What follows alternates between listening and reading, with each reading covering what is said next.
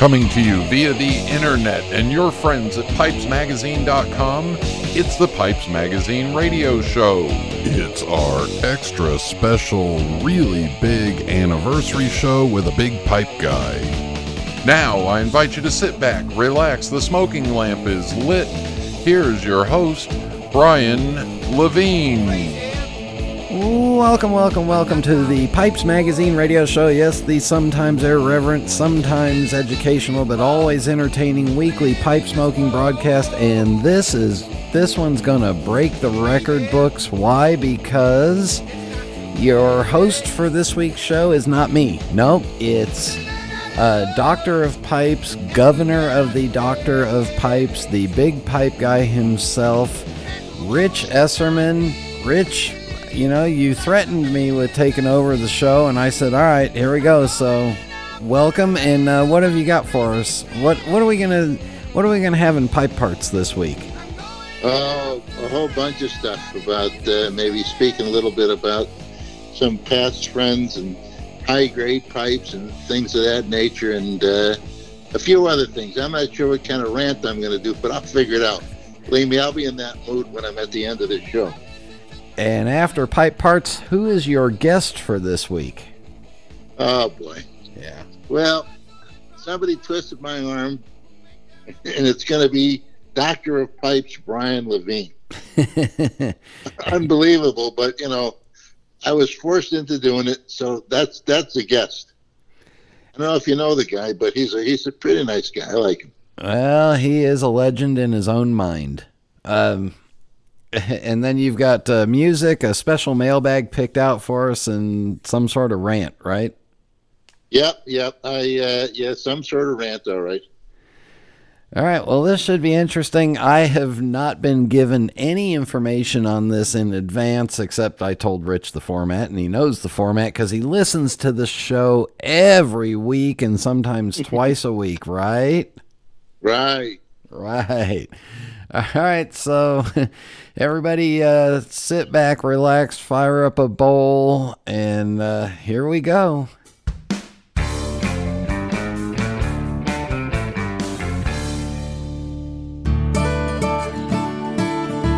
This is Phil Morgan, General Manager of Missouri Meerschaum Corncob Pipes in Washington, Missouri. Our mission since 1869 has been to produce great smoking pipes that anyone can afford. We guarantee our pipes won't be your most expensive, but they just might be the ones you smoke the most. At Missouri Meerschaum Company, we don't just sell our corncob pipes, we grow them, make them, and smoke them. Missouri Meerschaum, Washington, Missouri, since 1869.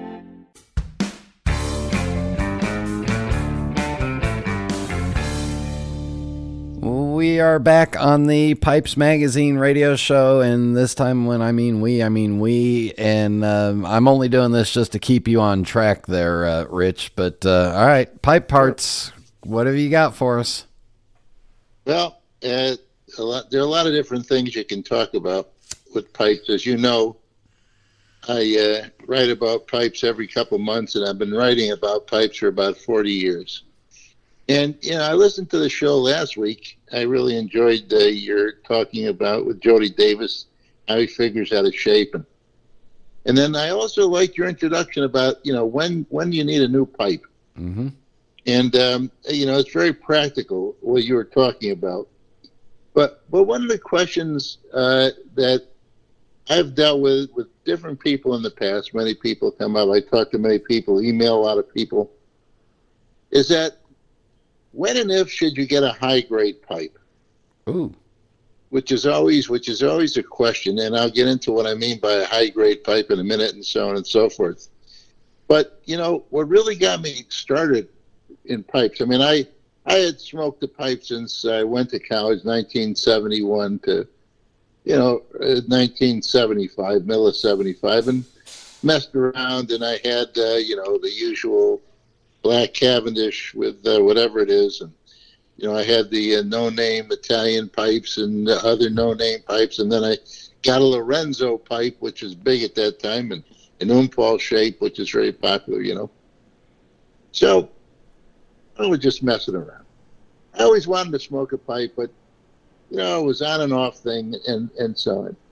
So, you know, one day when after my father for graduation gift gave me a used uh, Duster, Plymouth Duster, the old Plymouth Duster, um, I actually went out to some of the malls in Syracuse and I went to like a, a tinderbox and other places. And I, I, they, they, a lot of these places carry very high grades for the day pipes. And I, I just saw these, they had three seven LE pipes. And I saw um, uh, an autograph zero, a number six, and a number five sandblast. I wanted that zero badly. But unfortunately, uh, it was $270, which might have was as good as a million dollars. I bought the sandblast. And I got a can of tin of uh, tobacco, Sobranie White, which Steve Fallon, if he could get a hold of that, could sell for hundreds of dollars now. Was given to me for free. And uh, I went back. And I was very, you know, concerned because this weird smelling tobacco. I lit it up, changed my life forever in a day. um, so, you know, I got involved after that, you know, with collecting and smoking high grade pipes. I decided to want to do it. And, uh, you know, I met a lot of people and uh, want to mention my old uh, my old friend who just passed away this summer. I call him my brother. He called me his big brother, even though he was older than me, Chuck Rio. Yeah. And um, Chuck was not a guy who ever made a lot of money in his life.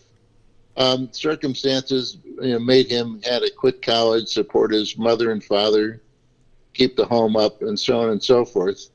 But Chuck, you know, he was known, and a lot of people know his name, and maybe they've what I've written about him or other people know. He collected Castellos. Yeah. But originally, he collected um, Caminetto pipes, the old Scorti Radice Caminetto pipes, and then he got into Castellos.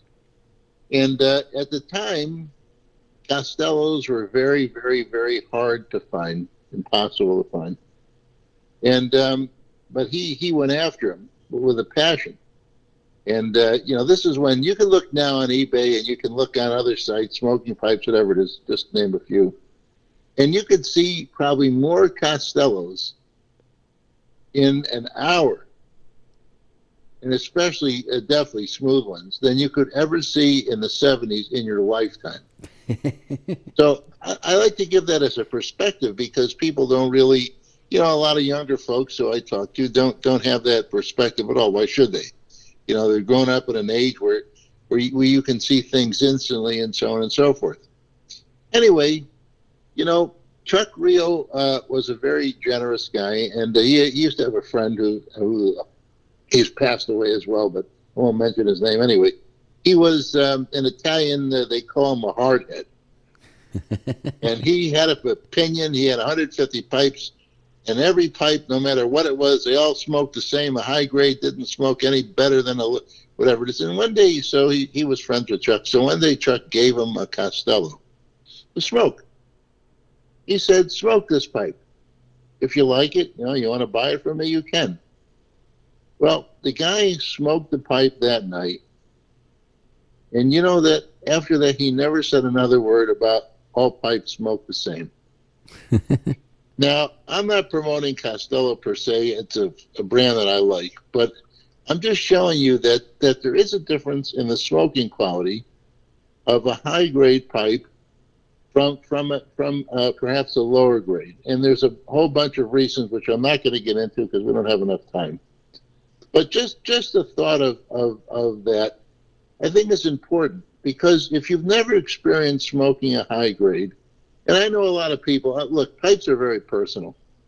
It's not like um, it's not like something that you a pair of shoes or something like that that you put on and wear every day. You put it in your mouth, you smoke it, it creates a certain amount of pleasure, and so on and so forth.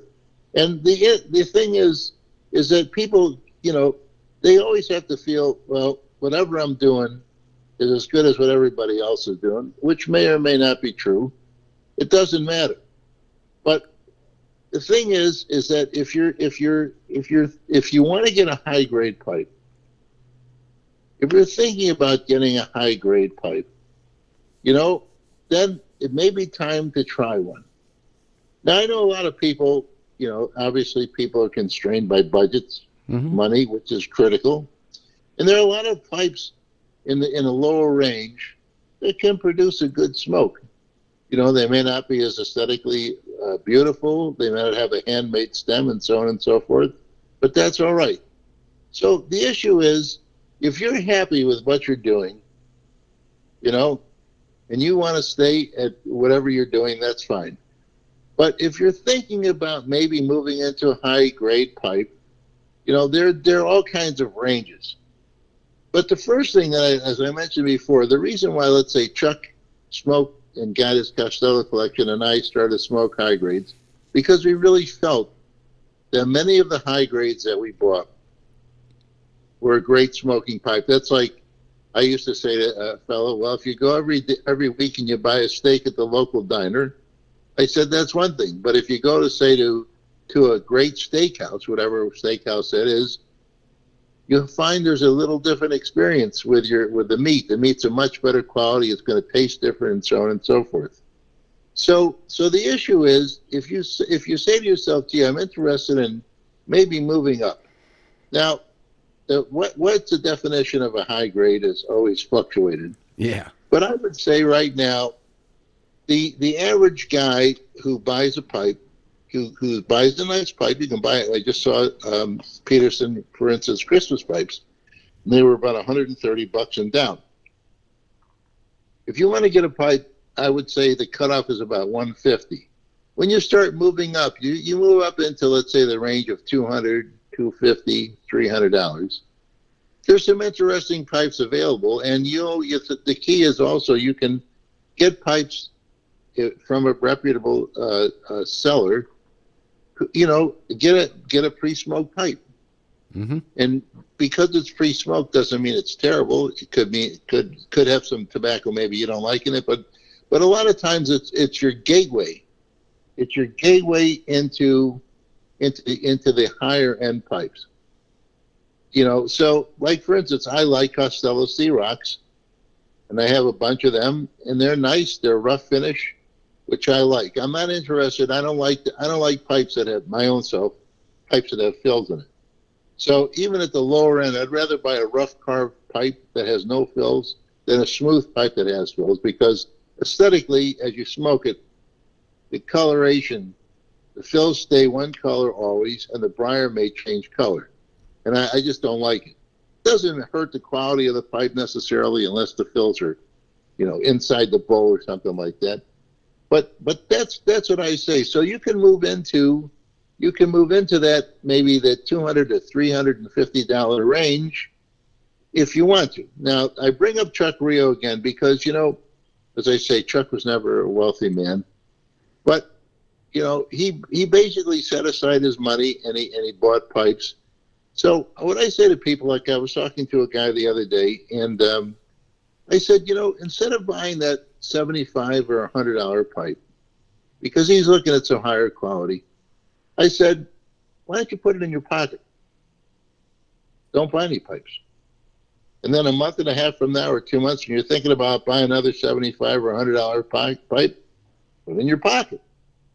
After three, four months, or whatever the time frame is, hey, you have enough money to buy a high grade. And then the question is, what do you buy? So you know, there's so many. You can, there's so many things on. Uh, like you can see photos of pipes on Instagram. You can read what people are writing about on Facebook and so on, and you get a sense maybe of what's interesting to you. But also visually, you could just start looking on eBay. You don't have to buy anything.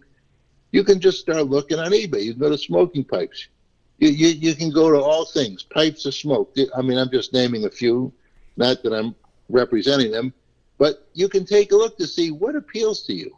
Because if visually, if a pipe doesn't appeal to you, even though it could be the greatest smoking pipe that ever was, you're not going to pick it up and smoke it. So if you really want to get a high grade pipe or thinking about a high grade pipe and you want to start in the lower range, I think what I just mentioned was something that you should think about. You know, if you're uncomfortable, people say, "Well, how do I know it's going to smoke good?" You know, they, you know, it's a risk that you have to take. And if you're not ready to take that risk, or you're unwilling, or don't want to do it, then the idea is don't. don't do it. But if one day you wake up and you say, you know, I really would like to try a Castello, or I'd like to try whatever it is, this is the this is your opportunity to move into high grades. And I, I think many people that have moved uh, into high grades that I've helped mentor over the years, uh, generally they don't start going back. They they stay in that range, or they they even get they go upwards. So that's my thought about about you know pipes and high grades and so on and so forth. And I hope that you uh, found it helpful and interesting. And then when you buy your first high grade, you'll realize, well, maybe I don't need all these other uh, medium grades that I have, and you can sell those off to fund your second high grade. That that's correct, Brian. You know that's a very good point because because you can sell. You know you can use your pipes, for instance. Some places take them as trade-ins. Some some pipe dealers might accept them for sale, um, and if they're in good condition and it's a really a nice way. I mean, look, at—I've been doing that for for forty some forty five years, where I, I, just did I just did a big deal with someone. A dealer came across some great pipes, and there are pipes you know that you loved at one point, and now they have no emotional meaning whatsoever. And when a pipe doesn't have any emotional meaning to you, you don't want to pick it up. And so, to me, that's like that's like uh, a lead weight you know, I mean, it's a great, it's a pipe, but to me, a pipe is only important if it produces a great smoke and I'm going to smoke it. If it isn't that way, then forget about it. You know, that's a key. Yep. For me, some people though, I I met somebody who has a great collection, and a lot of the pipes are unsmoked.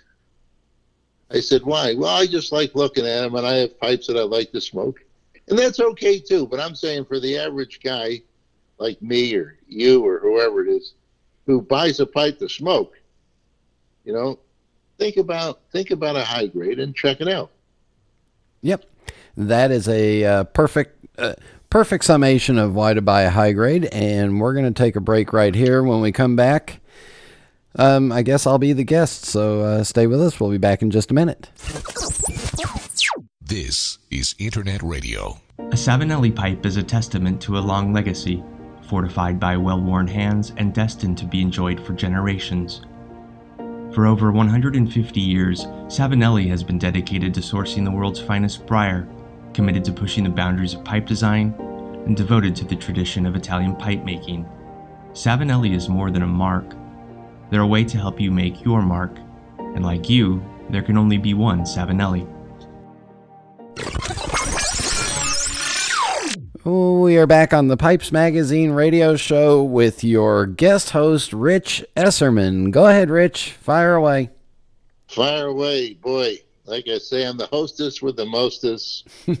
I'm putting on my best radio voice, although I don't have a radio voice like Brian. I don't know the modulation per se and all this stuff and my wife, to give Brian a compliment, which I don't know if I should at the beginning. Uh-oh. My wife was listening to the, one of the shows, and she says, "Well, that guy has a terrific voice, and he goes, he knows how to modulate and everything." I said, "What?"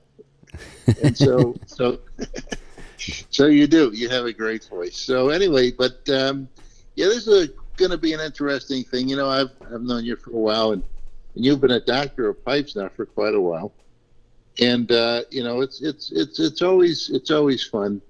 I know that we talk on the Zoom calls every week or so, and uh, you know it's that's actually pretty interesting. Uh, but you know the thing is, um, I, I, know you posted on Facebook that the the Disney store that you were working at now for a little while uh, closed. Yeah. But I know you've had a long association with Disney, and I, and I'm wondering, can you just talk about that for a minute. I know uh, uh, to me it's interesting to find out. Yeah, so I I grew up. Um, I mean, I guess really my my dad worked a couple of. Uh, I guess what what would have been called gig jobs at Disneyland when he was in the in the music business, and there was a couple of times where I went with him and just hung out at Disneyland as like a seven eight year old you know, that was, you know, hanging out with dad while he was working. Um, and, and growing up in Los Angeles, we, we always had a choice of going to Disneyland or Universal Studios or Knott's Berry Farm or Six Flags. I always wanted to go to Disneyland. Uh, and then in, uh, in 1986, I decided that instead of just going there, you know what? Why not see if I can get a job there? And I got a job there and worked there for, yeah, as a as a part time job for four, a little bit over four years. Uh, and then I went through a bit of a Disney detox, uh, because when you're in it for that long and you know you and and you can't you know I, I just had to detox from the disney culture um, mm-hmm. But then you and then we started having kids and you know the disney movies and stuff like that are important. You know it's a great thing. You the the beauty of all the disney animated movies is they're not just for kids. They are for every age. That that's uh, that's good because I, I, of course I enjoyed Disney uh, movies and animation and so on and so forth. So, yep. what was the best part of your of your job? What did you like about it when you were there? The best. What what what did you like about it? So when you when you work at Disneyland or you work at the Disney store here in the local mall, uh, it's not a place that people need to go it's not like working at the pharmacy or the corner deli or any uh, you know uh, you know Walmart or any place like that where sometimes a lot of people are just there because they need to go in and do it and get the hell out. These are places that in the case of the parks, these are places that people save up all year long and look forward to going. And with the Disney store, the same thing. There, I used to tease people. This is not the department of need. This is the department of want, mm-hmm. and people want to go there. So it's an it's an environment where everybody's looking forward to it. Uh, I, you know, it, it's very similar to a pipe show where you walk around a pipe show and 95% of the people that are at the pipe show want to be there. And they look forward to being there. And then you got the four or five percent that have to be there because it's part of their job or because they, you know, whatever, whatever the problem is. So it's the environment that you're in. Uh, the guests want to be there. The people that work at the Disney store, uh, this past Disney store, we all got paid way less than the people that worked at the fast food place in the mall. And we got less hours than they got so we weren't there for the money. We were there because we wanted to work there and be around this product and be around the other people that want to be there. So does that make sense? Yeah, yeah, it's interesting. Yeah, no, I understand. What you're really doing is that sort of, and you have a certain element of enjoyment in your job that really compensates for the for for mon- for maybe not making as much money as you could some other place. Yeah. It's job satisfaction, you know, and just satisfaction in general is, is to me very critical, very important in life. Yeah. If you can do both, that's great. That's why they say conductors of, of orchestras who have a great job, they live a long life because they love what they're doing and they enjoy what they're doing. So the thing that I know about you is that you have a uh, a related pipe collection. Yeah um, to related to Disney. Uh, tell me a little bit about them. So the the collection began because uh, when I started doing the pipe show circuit when I was working for Peter Stokkebye, uh, I wanted to have some nice pipes to smoke, and and I was starting to learn the value of high grade pipes, like you just talked about. I was starting to learn the difference, uh, but I couldn't afford them so I decided on a on a lark. I saw that somebody there had a couple. It was at a Richmond pipe show in like 2002. Uh, somebody had a couple of these pipes that were marked Walt Disney World on them, and they looked decent. And I thought, well, you know what? I can't afford to get a good collection of really high grade pipes. I had a few at that point, but I couldn't get a really big collection.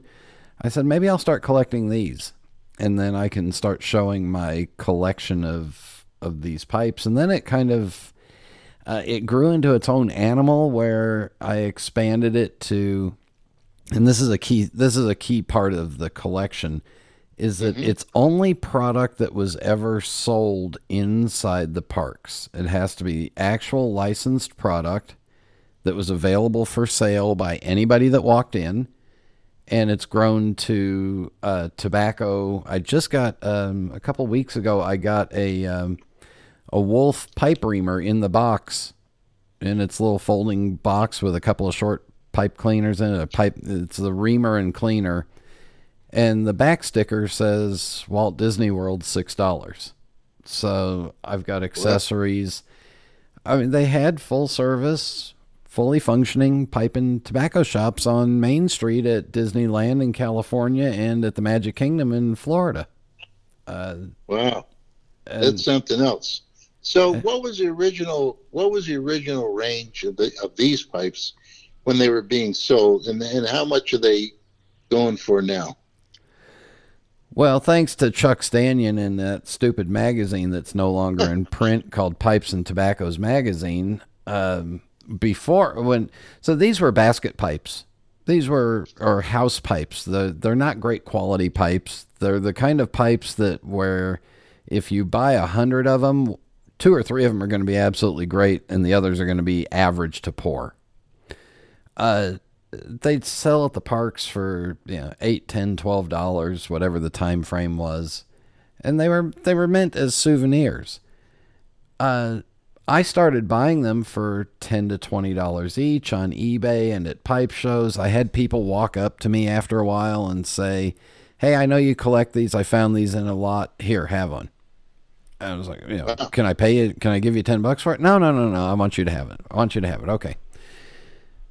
The minute the article came out about the about the collection in Pipes and Tobaccos magazine, my pipe collection went from 12, you know, I was buying them for 20 to 40 dollars for a really good one.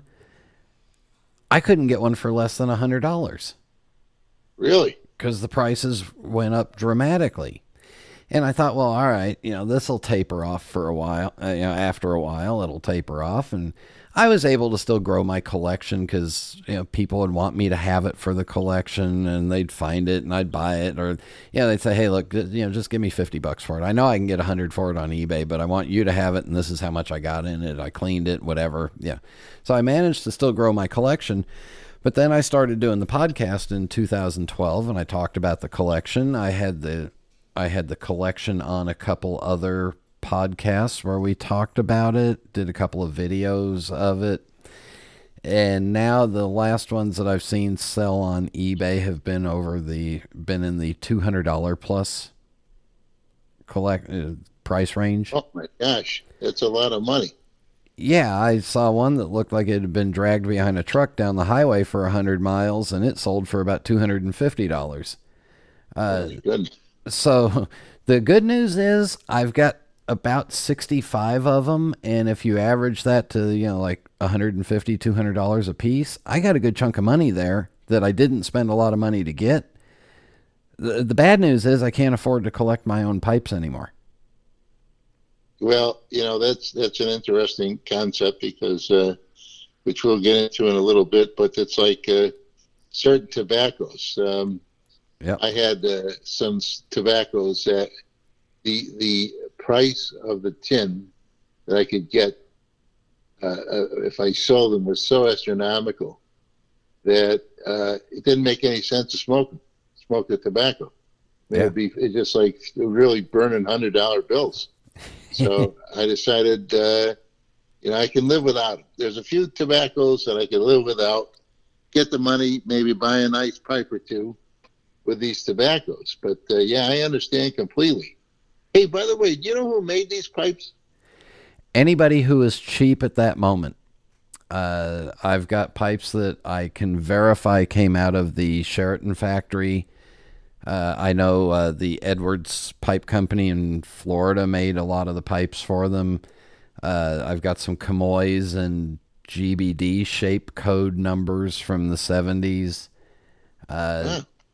And then I've got some that are marked Italy and some that aren't marked and they're yeah it was it, it sometimes it was whoever was cheapest that week That's that's interesting. So so you have a very nice collection. Unfortunately, it's like a good friend of mine used to say. He had a he had a guitar, a five hundred dollar guitar. He collected guitars. It sounded like a five thousand dollar guitar.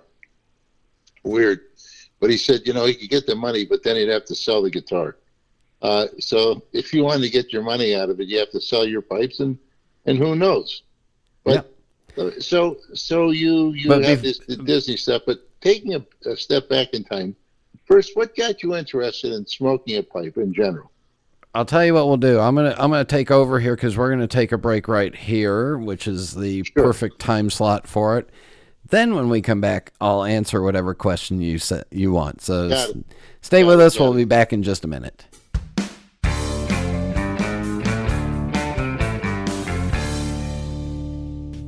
Have a look in your tobacco cellar.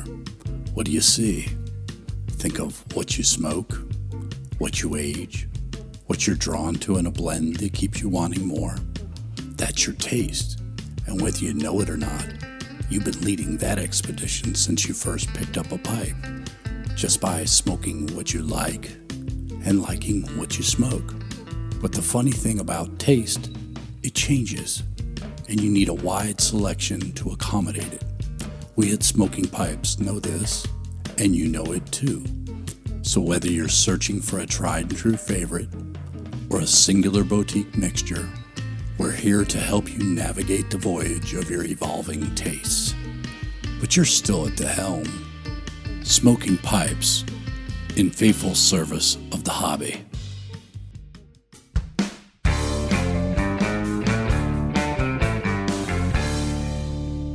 And we are back on the Pipes Magazine radio show. It's me, your normal host, who is not hosting.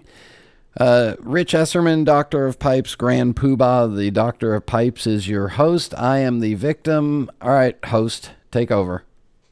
Oh man, I could really ask you some questions here, but I'll I'll take it easy on you. um, the the uh, the question that I have for you, if you took a, a step back in time, uh, what got you interested in, in pipe smoking? I love tobacco.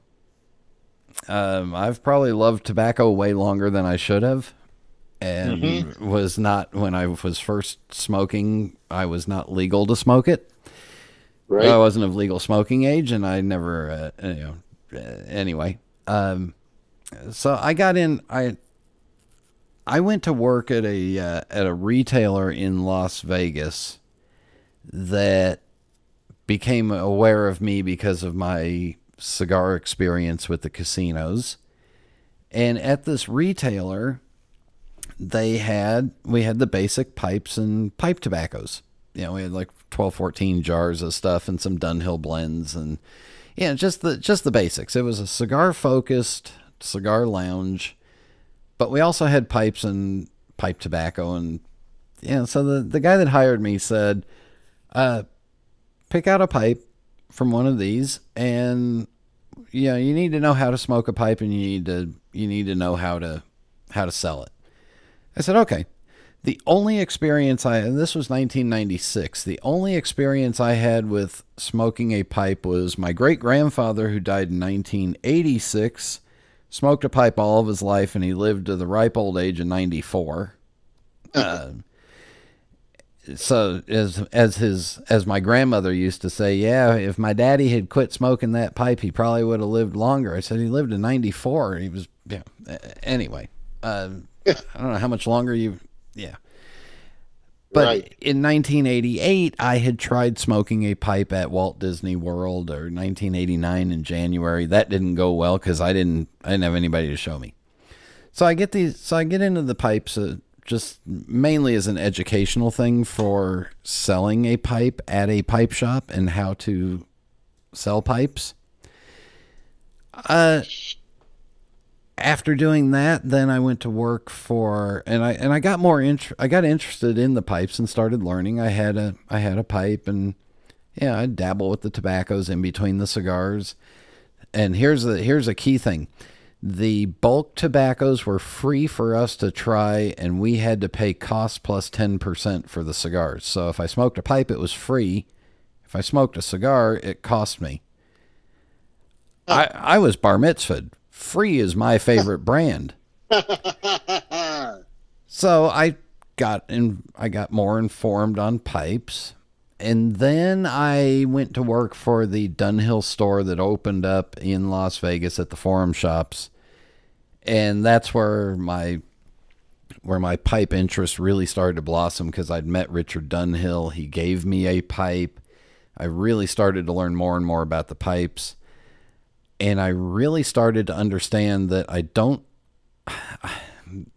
being uh, being in your late 20s and working for a living and selling cigars to people that had a lot of money and were telling you how much they were overpaying for their car because they wanted to get the newest car fresh off the lot and they paid a over sticker bonus. And meanwhile you're trying to put food on the table for two kids and a wife and stuff uh, I really like the pipe smokers a lot better. The conversations that I had with pipe smokers were real conversations. The conversations that you had with a cigar guy was more equivalent to measuring up how big your yardstick was against each other. Right. Uh, right.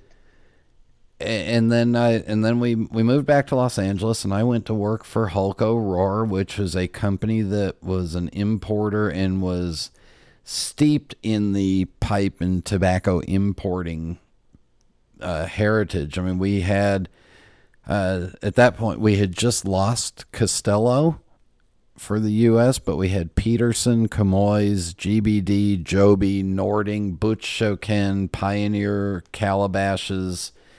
Uh, we had. Peter Stokkebye and World Tobacs, uh, pipe tobaccos. We had uh, we were the A&C Peterson importer and boy, do I wish I had some of that tobacco now. Oh, I can imagine. Hey, before we move on, because I want to, I want to talk about some other stuff, but this is really interesting, and we'll get back to where you worked, because um, that's that's an important component. What was it like meeting Richard Dunhill? Uh, Richard was a very uh, well. First of all, he, he was. I thought he was making a mistake, but then I understood that he always referred to it as Dunhills. Dunhill apostrophe S, the possessive. And he was a pipe guy. He was he we're standing in this store, he couldn't have given a hoot about all this fancy clothing and all this other stuff. But he was a pipe guy and he still enjoyed going into the pipe factory and doing the grading of the DRs and being involved in that process uh, but he was a pipe guy that was proud of his family's heritage. Uh, and I only spent maybe a couple hours with him, but yeah, it was. Yeah, he he was very proud of his family's heritage. Uh, and then his uh, granddaughter lived in Las Vegas, so he was he spent he he was very proud of her too. Wow, that's that's interesting. I tell you, you know, the thing going back. I mean, I've smoked Dunhill pipes since about 1975. And, uh, you know, the question this another week, you get spend an hour talking about are they worth it? Aren't they worth it? You know, the whole bit. But I, I've always loved Dunhill pipes. I have a collection of old and new, and it's terrific. And, and meeting Richard probably added a little extra flavor to to to to the pipes. So yeah. so you so you bought your pipes now you're you're getting it. I'm gonna. I want you to talk about your your collection from Japan. Mm-hmm. Um, but I want to. But before I do that, I, I so so you.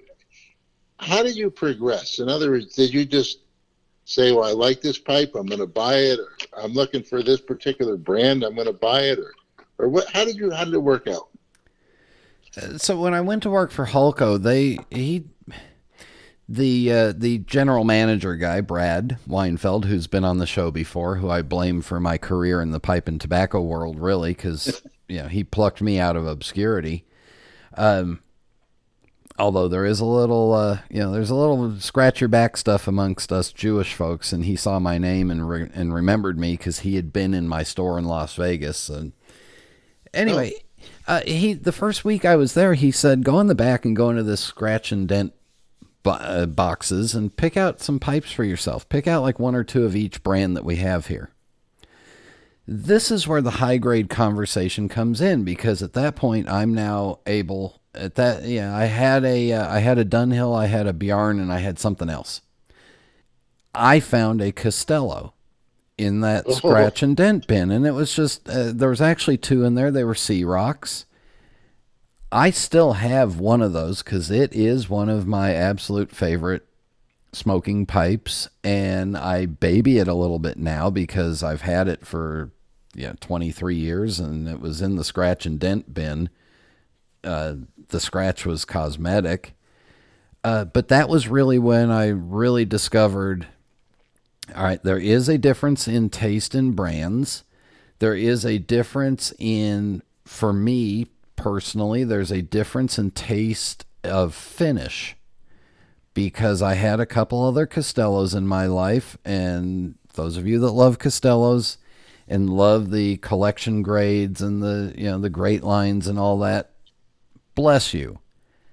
I think the Sea-Rock taste this smokes way better than any of those. So I started to really learn what was going on in the pipe world and how those things work and how those ex, you know, you know what the different finishes did, different shapes. Uh, and I just you know, started kind of focusing on that. Then there was a big push in the company to sell uh, to sell cigars because we got bought by a Spanish by the Spanish tobacco monopoly and they were focused on cigars and I played the game properly, but then I would, you know, cheat and smoke my pipe when I was, you know, when when nobody was looking, I was a cigar sales rep that smoked a pipe, but we we still had pipes. Um, and then the game really jumped up when Peter Stokkebye said, "Look, we're opening our own U.S. office, and we want you to come and work for. We want you to come and work for us. We don't know the details yet." Uh, and let me tell you, well, you you know this, Rich. When when when I walk into a when I walked into a Richmond pipe show in 2000 for the first time and Peter Stokkebye introduces takes me under his arm and introduces me to everyone there as you know the guy that's doing the tobacco sales for us and he's my adopted Italian stepson which he would jokingly refer to me as that. That automatically gave me a ton of credentials amongst the pipe clubs and amongst the retailers so that was the real launching point uh, pipe collection wise, I just followed what everybody else wanted and learned and listened. And I listened to you old guys, and you were old back then, and that was 20 years ago. yeah, well, you know, it's funny, but I, I will say this. And then, uh, you know, one thing about that that I really like for the most part, I mean, there's always some guys you don't like, but for 99% of them, the, the pipe, the pipe community is a, is a, is a very nice community. Yeah you know, people, people, I don't know, they're friendlier. You know, you smoke a pipe, I smoke a pipe. We have something in common, whether whether I'm smoking a, a two thousand dollar whatever or a ten dollar pipe.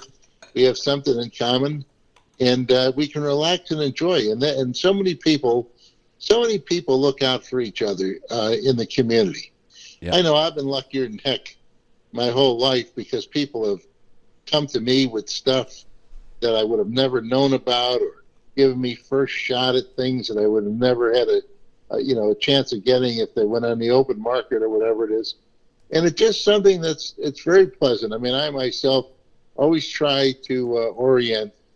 Like if I see something great, which I just encountered uh, a collection, I you know I had enough money to buy a few things that I wanted, and and then I said to my friend, I called my friend, I said, look, at this is available. Why don't you contact this guy rather than sort of keep it hidden no, no, you want to spread the wealth. You want to spread the, the, the fun and the goodness. Yeah. Um, when in all this time though, you've never mentioned how you got into pipes uh, from Japan. How did that happen? I went, what is a pipe? I, I went to work for smokingpipes.com. Um, and we were in, in 2009 when I went to work there. The a big part of our business was the uh, was the Japanese high grade pipes. Right. And at that point, my pipe collection, my pipe smoking collection, which does not include the Disney pipes, was a lot of uh, five, you know, a lot of six inch long Canadian lumberman, large Lovats, rusticated and smooth. That was my shape. Straight, straight, straight, straight. You could line them all up and they all look the same. Yep. Uh, and while I was working there, I got a chance to try a handful of pipes and buy some pipes at super prices because there was a uh, there was an employee purchase discount as long as it made it past the two weeks on the website.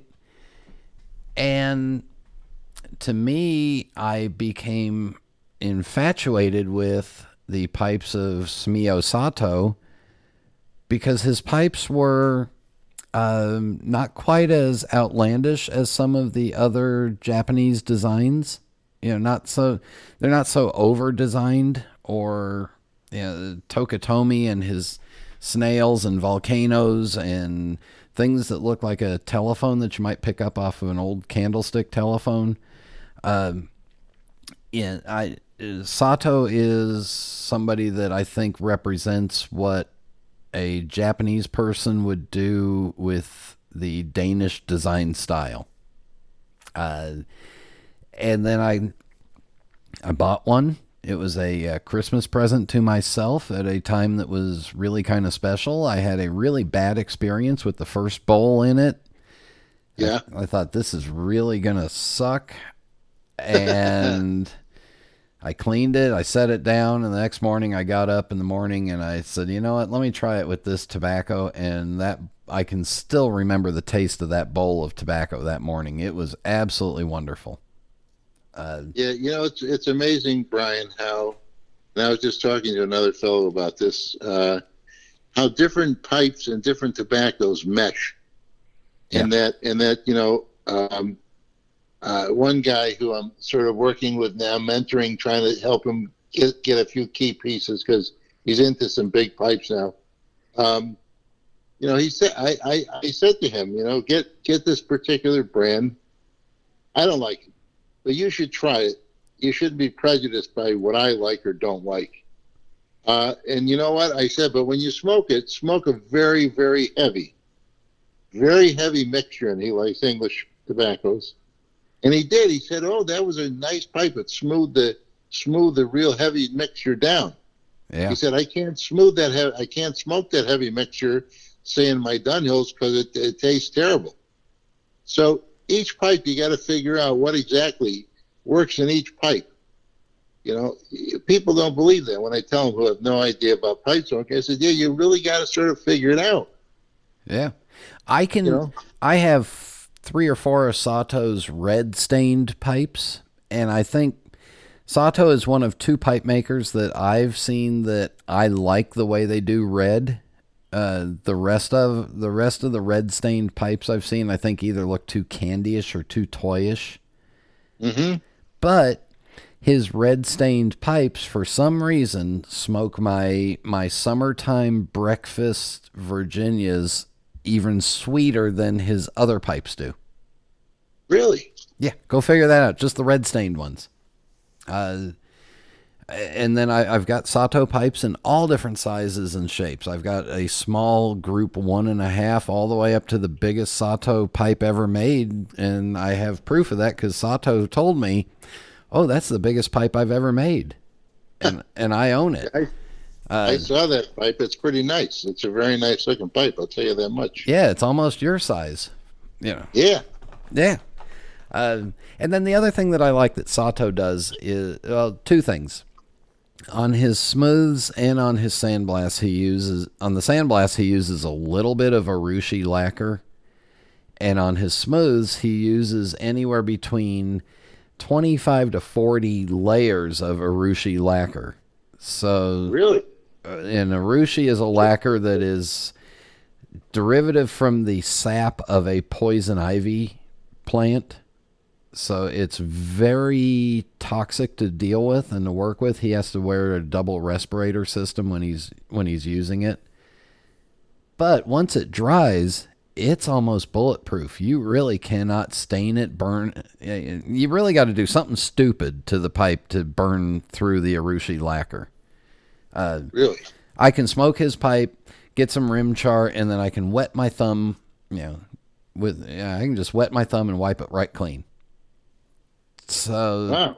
and that process that he does with his pipes, it's one layer of lacquer, and then you let it, and then it has to sit and dry at a certain temperature for 24 hours or 30 hours, depending on the humidity in the room. And then you go back and he does another layer. So it'll take him a month, month and a half just to do the lacquer finish to the pipes. And everybody that tells me that lacquer is bad on the exterior of a pipe, I tell them bull hockey, it's the wrong kind of lacquer. Yeah, you know, Bo Nordh told me that he used to use lacquer on his pipes. Yeah. So, you know, I have uh, pipes, uh, see many uh, Bo Nordhs that are just beautiful finishes. Some guys now are using different kinds of oils, you know, whatever, whatever works best. Hey, you know, I want to ask you something. So you Hmm. talked about a little bit about the kind of tobacco that you smoke in this. You know, I know you have a favorite tobacco Yep. and a, and a lot of it. So, what kind of tobaccos do you like to to smoke? I am a Virginia Perique fanatic. I need the Perique. I think the Perique goes back to my um, uh, to my addiction to cigarettes, and I think the Perique makes my um, yeah, it satisfies me. I can I can smoke a bowl or two of a straight Virginia during the day on the in the warm weather, but in the evening, you know, after a bowl or two, I need some Perique. Uh, and I, you know, again, I got very lucky and and discovered a McClelland that nobody else had discovered. And turns out that I ended up purchasing over the years one quarter of the total production of that of that tin of tobacco. Wow. Um, and I've still got a few. Um, but I substitute it with some other Virginia, you know, with some with some straight Virginias and some some Virginia Periques. Uh, I do I do make sure now that I at least smoke. Uh, my my goal is to smoke 250 gram tins a week, no more than that. Sometime, hopefully less. And it's one tin of that of my McClelland Acadian ribbon and one tin of something else that's in my wheelhouse. Uh, those those something else's can include uh, you know some other McClelland Virginia Periques, which I you know consider different. Uh, Escudo's fine. I really like the Mac Baren HH Old Dark Fired because that's you know that's a completely different taste, and that's got enough kick to it that it keeps me happy. hmm Um, but again, then I, you know, I can go two or three days without my McClelland, but then I start getting an urge for it, and I get cranky. Yeah, I, I, I know what you mean with having like a favorite. You know, it's funny, but in today's pipe smoking world, I, I guess there's. Uh, I usually, I usually, if I was to like draw like a, uh sort of a, a, a like a chart or something, I would have Perique on the bottom, then I would have like a Burley, then I'd have Virginia, then I'd have Orientals, and then I'd have uh, uh, uh, Latakia on the top. If you could visualize like a stack. Yeah. And it's funny, but but um, you know, a lot of people are, are, do not like, you know, in today's world, do not like Latakia as much as they used to. Um, but you know, they like Perique.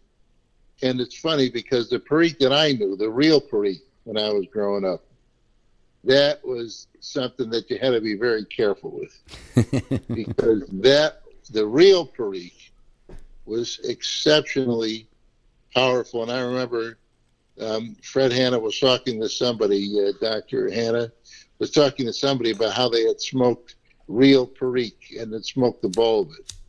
And I said to him, that's not possible. If that was real Perique, after about the third puff, you're out. You're out for the day. yeah. You know, so now now the Perique is is it's it's much less powerful. You know, it's still Perique, but it's not the same as it was used to be. And I guess the same can be said for Latakia. I mean, either people Yeah. like Latakia, uh, and, uh, and and some you know sometimes they don't. So like you're a Perique guy, I'm a Latakia guy. Although I do smoke stuff with Perique in it. I, so that, that makes it quite interesting. The only thing I like to do with Latakia blends is put them on my flower beds because they seem to keep the bugs away. Oh, hey now, hey now. I know, on. I know, I know. I'm vicious. Be, be polite. But I, but I will say because my because my taste profile is very narrow. It's either Virginia's or Virginia with Perique. That's a very narrow taste profile of what I really like to smoke. Uh, and the occasional burley in the in the HH Old Dark Fired because it's so narrow, I have different pipes from different pipe makers and different sizes, different you know, I have multiple different pipes and each pipe makes the tobacco taste a little bit differently. So I get the variety there too. Yeah, which is which is real nice. To me that's that's what I do. I mean I have I have uh it's rare for some reason for me. I'm the kind of guy I like to smoke a different pipe every day. Some people have their favorites.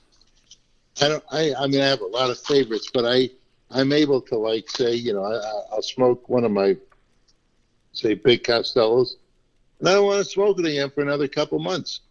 Yeah. I'm satisfied, and I'll smoke something else. A Dunhill, you'd say, wow, you smoked it every day. I'm satisfied.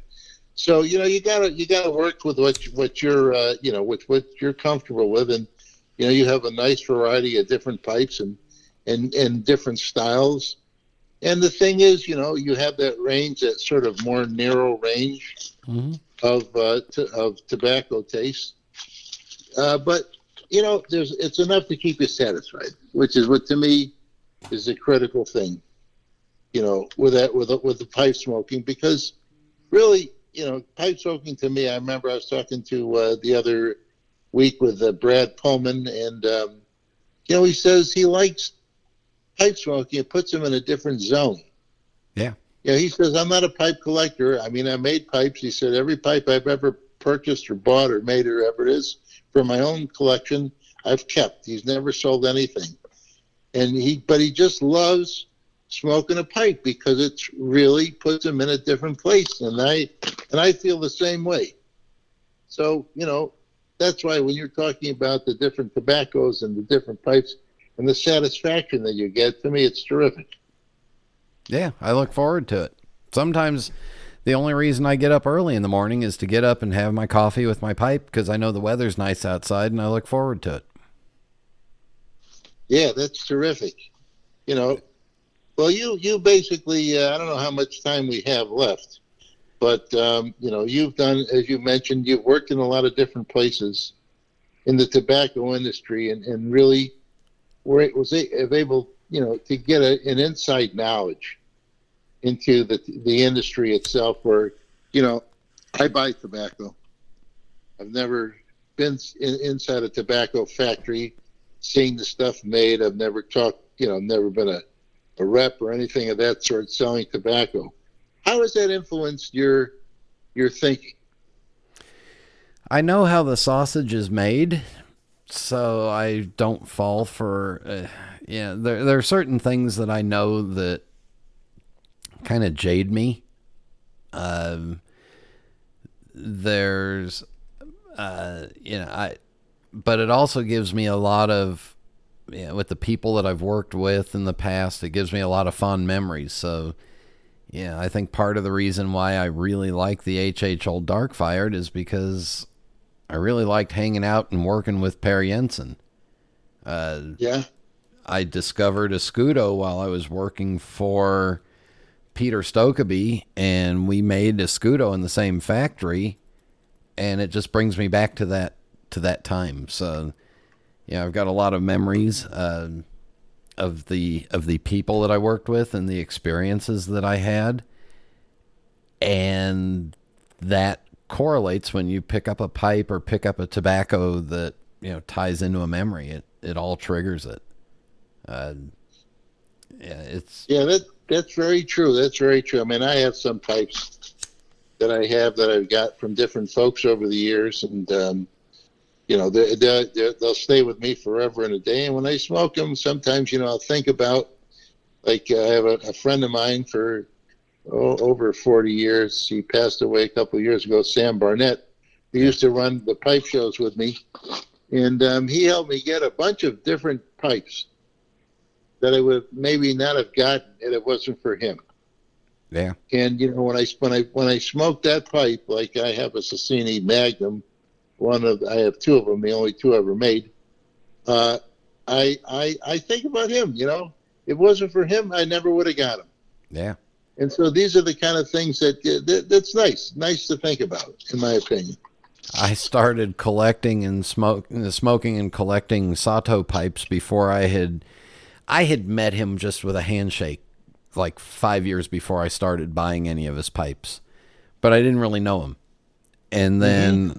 in uh, in 2016, after after you know smoking his pipes for seven years at that point, and I think I had a dozen at that point, then I got to meet Sato, and I was so nervous about meeting Sato because I thought, well, what if I don't like him? What if he's just a mean, angry little old guy and I can't stand him?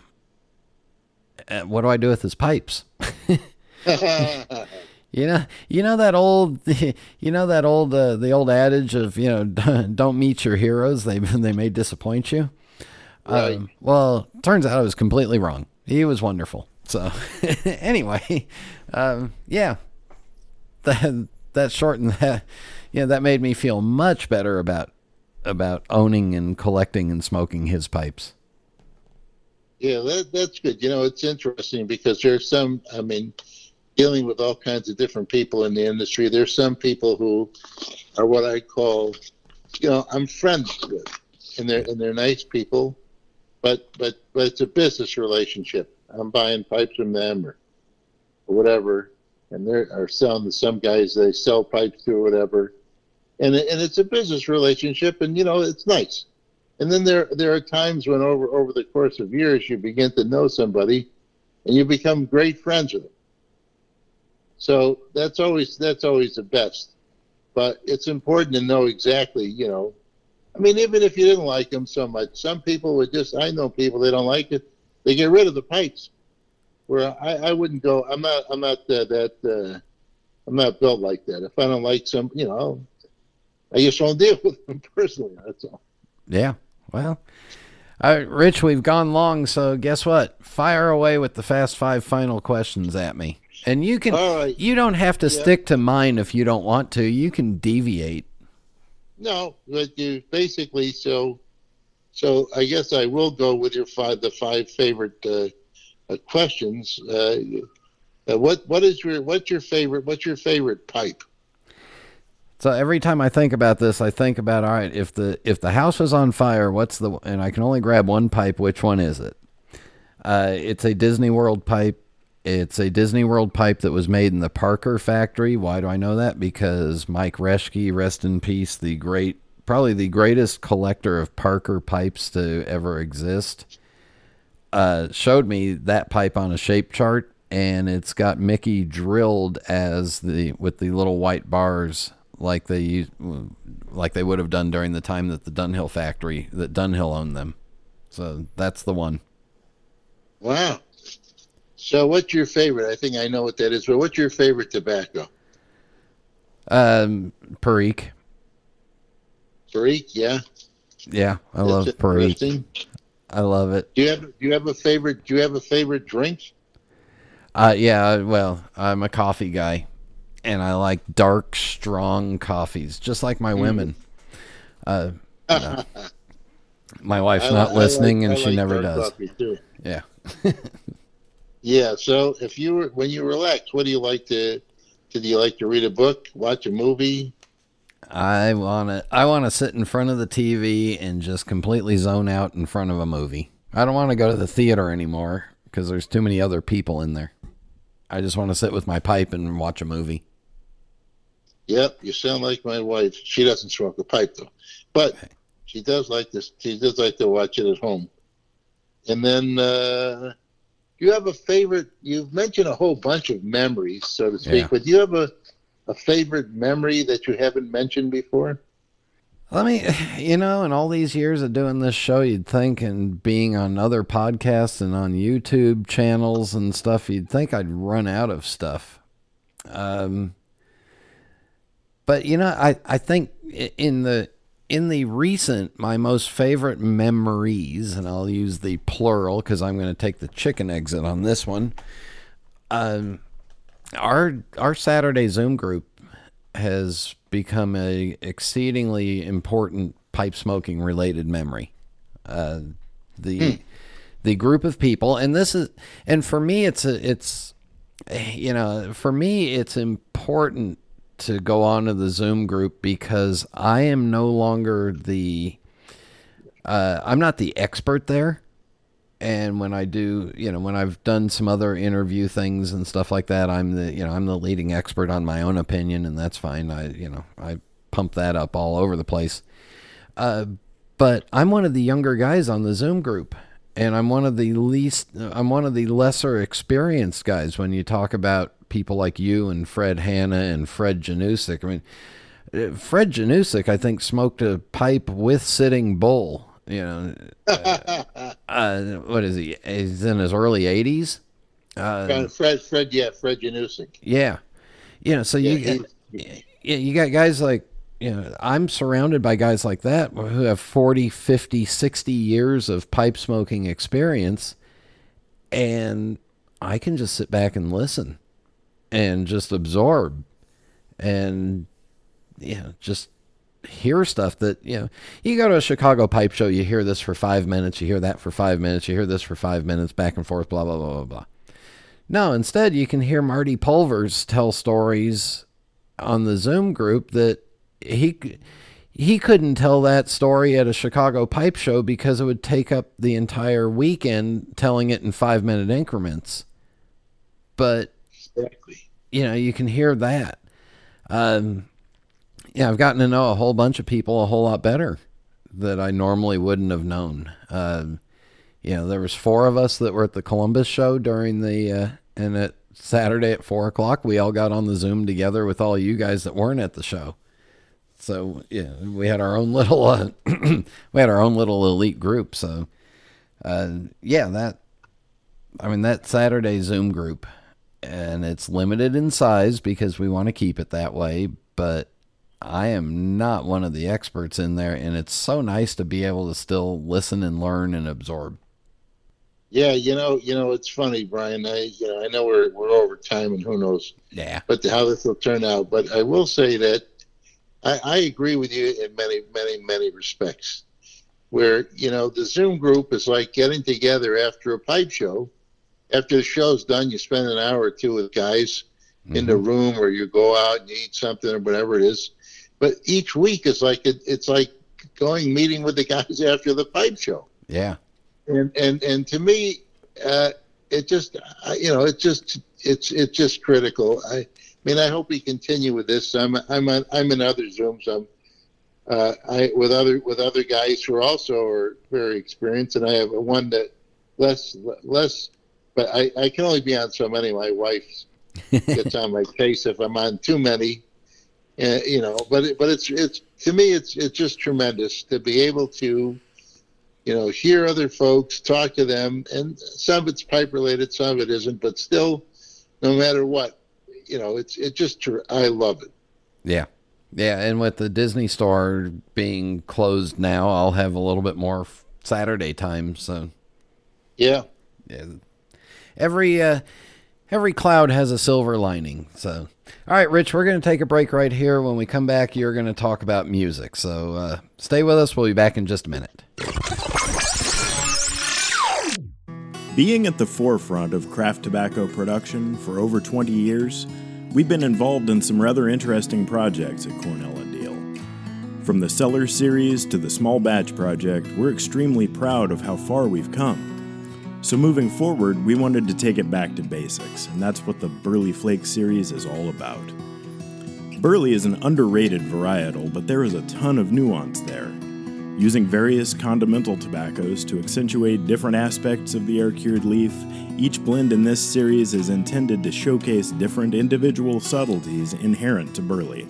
It's a simple concept, one that I think really speaks to the essence of what we do at C&D as a crew of folks who just love tobacco. It's also really good. Cornell and Diehl's Burley Flakes series, wherever fine tobaccos are sold. This is Internet Radio. We are back on the Pipes Magazine radio show with uh, the host of the show this week is uh, Rich Esserman. I'm just playing um, announcer, I guess. All right, Rich, music wise, what'd you pick out for us and why? Um, I picked out a song that uh, the way you look tonight, and it's this this version is by Tony Bennett, and I think the piano player, his name is Bill Charlap, who is a really great piano player. I, I love jazz and uh, I've listened to jazz my whole life. My father was really into music, and so I, I picked up from him. My mother also loved music, and uh, this particular song is just very sentimental. And uh, Tony Bennett does a great job, and Bill Charlap does a little unique sound with the piano, which really just I love listening to it. I could listen to this song for forever and a day and, it, and as uh, I hope everybody enjoys it. So here is Tony Bennett and The Way You Look Tonight.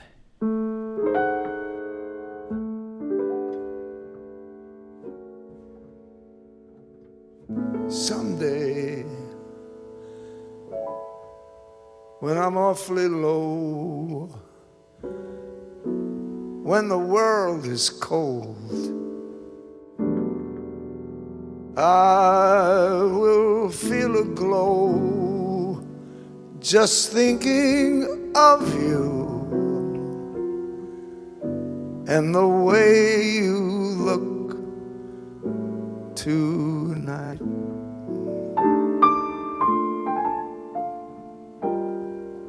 But you're lovely with your smile so warm and your cheeks so soft. There is nothing for me but to love you just the way you look tonight.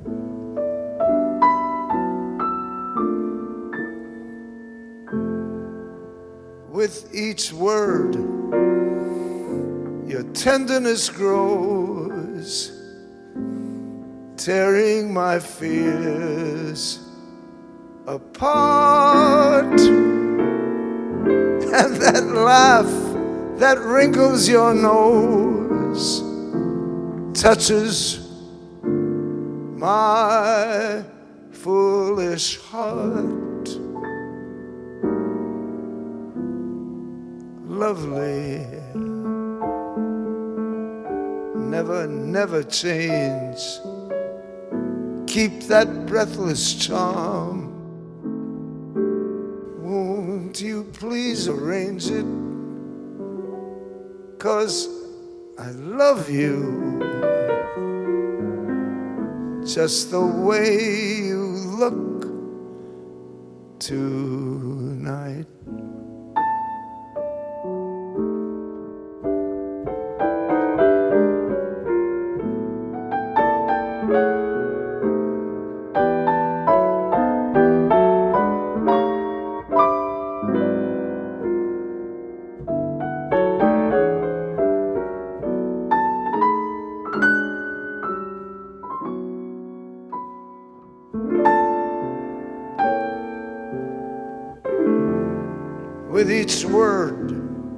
Your tenderness grows, tearing my fears apart. And that laugh that wrinkles your nose touches my foolish heart.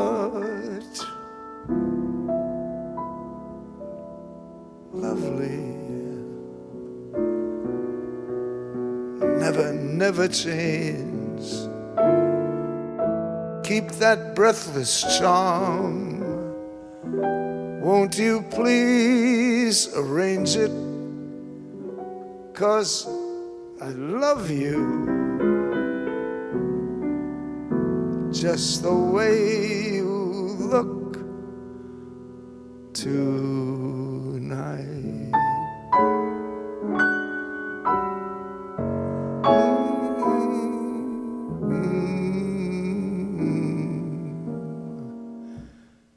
Just the way you look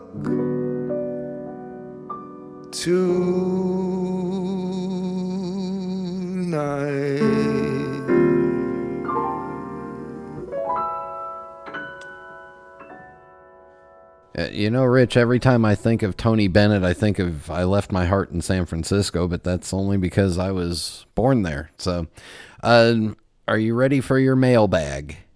Do I do a mailbag? What's a mailbag for me? Check your mailbox, you moron. And remember, if you have a comment or question, you can email me directly, Brian. That's me, the the normal host at uh, Brian at pipesmagazine.com or post it on the Pipes Magazine radio show page on pipesmagazine.com. Don't email Rich because he's so old he'll send you back a stone tablet engraved letter.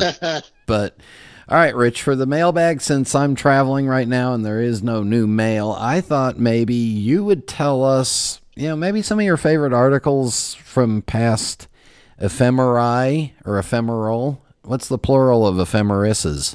Um, anyway, yeah, you've, yeah, uh, just, just some of your favorite articles or past pipe collectors. Well, you know, I always say, you know, from uh, many years ago, I, I had no idea about what we, what it was called the pipe smokers ephemeris, and um, a friend of mine told me about it. I read it.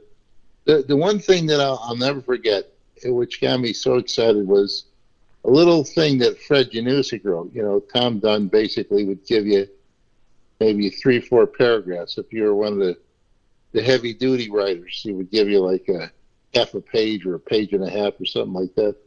And uh, Fred Janusik wrote about his what he was doing, and he wrote about this thing that happened in Iwan Ries' store back in 1978, where they had a whole bunch. This doctor who was going to open up a pipe store, and had been saving hundreds and hundreds and hundreds of Dunhills, unsmoked pipes, passed away suddenly. Oh. And um, I remember reading that, and I just, it blew my mind. It blew my mind. So I, I immediately wrote to Fred, and then uh, Fred, um, you know, wrote me back, and we had great, great, in those days, you, you didn't telephone because if you did, it was very expensive. So you did it uh, only when you needed to, and so we wrote a lot of letters back. But in general, you know, there's been a tremendous there was a tremendous amount of information exchanged um, in the ephemeris in terms of knowledge. I just you know rather than talk about a specific thing other than that one, you know, I've always been interested in, in imparting knowledge about different blends, different pipes. You know what happens at the shows. I do my pipe collector news and views uh, which I've been doing now for almost uh, for 16 years or 15 years. And you know, I, I like to what I like to do is I like to disseminate information because well, this net won't be a rant necessarily, but one of the things that has always bothered me is when people talk and they have no knowledge of what they're talking about. and I, I've seen this so many times where threads will be, you know, you know, Latakia fade after you know five years or whatever it is, and I and I want to write to them and say, how many actual aged age of tobacco have you actually smoked? One, maybe, maybe none.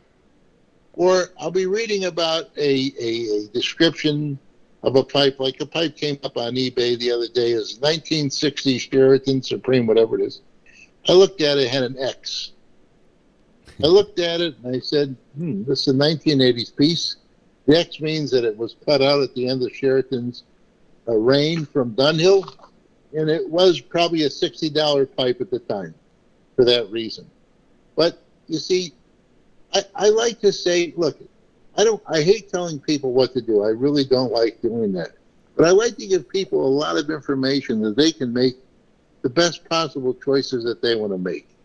So these are the kind of things that I like to read about. I, I love reading about what people are doing. I love reading about different thoughts about pipes and tobacco, different tobacco reviews. I don't necessarily agree with everything, but I like to know what's happening and what's out there. And I think that that's an important thing. Not everybody spends as much time probably as I do looking at pipes and tobacco uh, related items. But, you know, I think it's important if you go to like Pipepedia, if you want to look up something, take a few minutes to take a look, to read about stuff, to really begin to educate yourself, and to go back if there's any kind of uh, articles or whatever it is that you think are important. Sometimes, like I said, they fall into the, the Pipepedia. You can learn a lot. If you're interested in Dunhill, you can learn a lot about pipes from that. You can learn about, you go back, and I hope people, if they get an opportunity, if they haven't read Pipes and Tobacco magazine, the old Pipes and Tobacco magazine, there was a bunch of not so fluff stuff, and there's a bunch of really good articles. Yeah. And you learn about what the pipe maker's doing, how pipe makers think, what's happening in the tobacco world, and so on. And you can even learn about Disney pipes on uh, every now and then. Yeah, but don't try to buy any. So, all no, right. don't buy any, whatever it is. Give them to Brian. Just send him. He'll accept anything you send him. But but seriously, you know, just continue to to read and do research and think about stuff. And you can you, You can pick up old copies of the Ephemeris and Pipes and Tobaccos magazine and all those on. Sometimes you'll find them on eBay and stuff. Rich, let's take a break right here, and we'll call an audible on the rant because I got an idea. So stay with us. We'll be back in just a minute.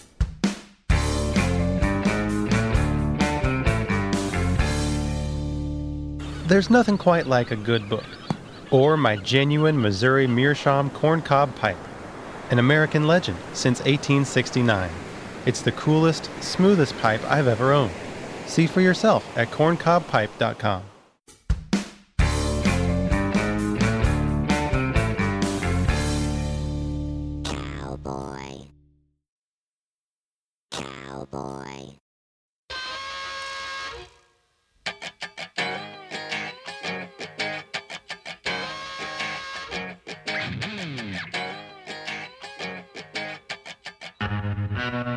For this week, instead of a rant, I'm calling an audible because I just looked at the date that this show is going out on, and it the end of our ninth year, beginning our tenth year of doing the podcast, and having somebody like Rich Esserman on the show and as a friend of mine is a perfect example of why I love this hobby and I love the people that are in it, all except for the five of you that I don't want to sit at a table with.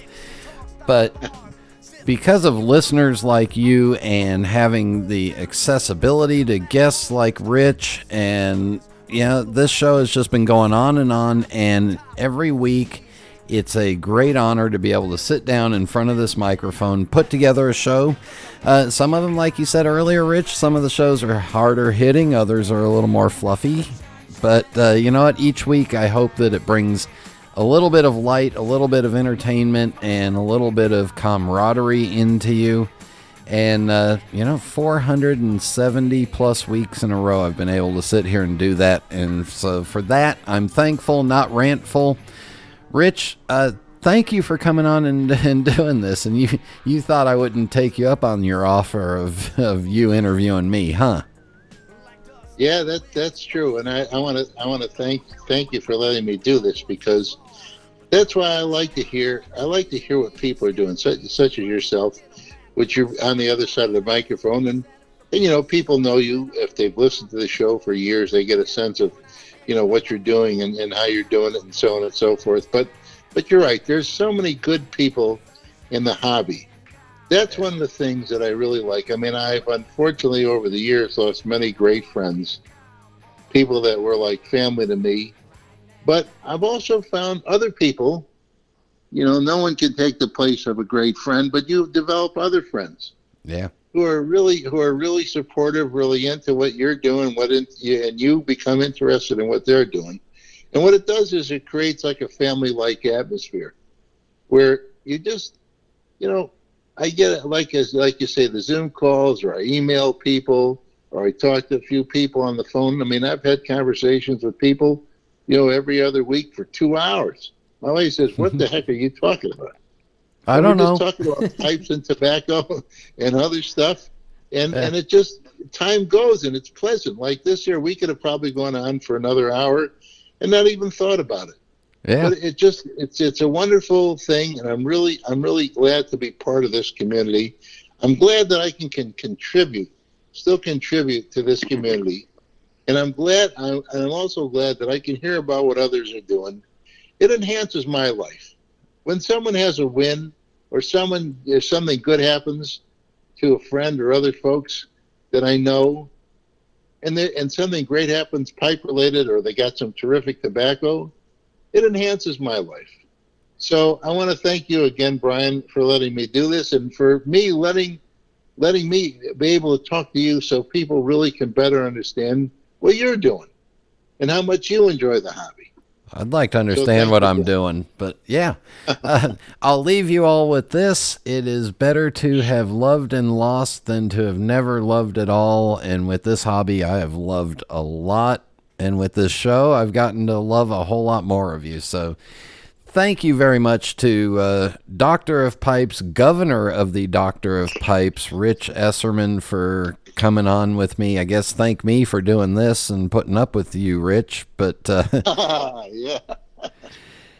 until next time.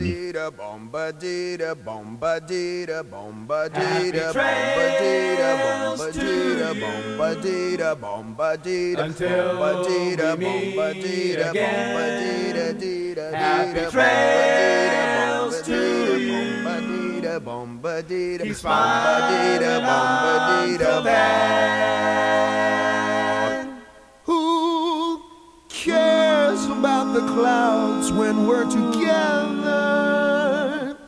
Just sing a song and think about sunny weather.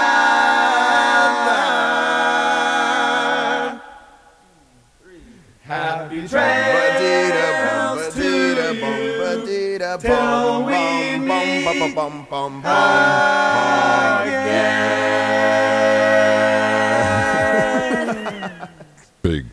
guy, my ass. I bet he's talking about something else.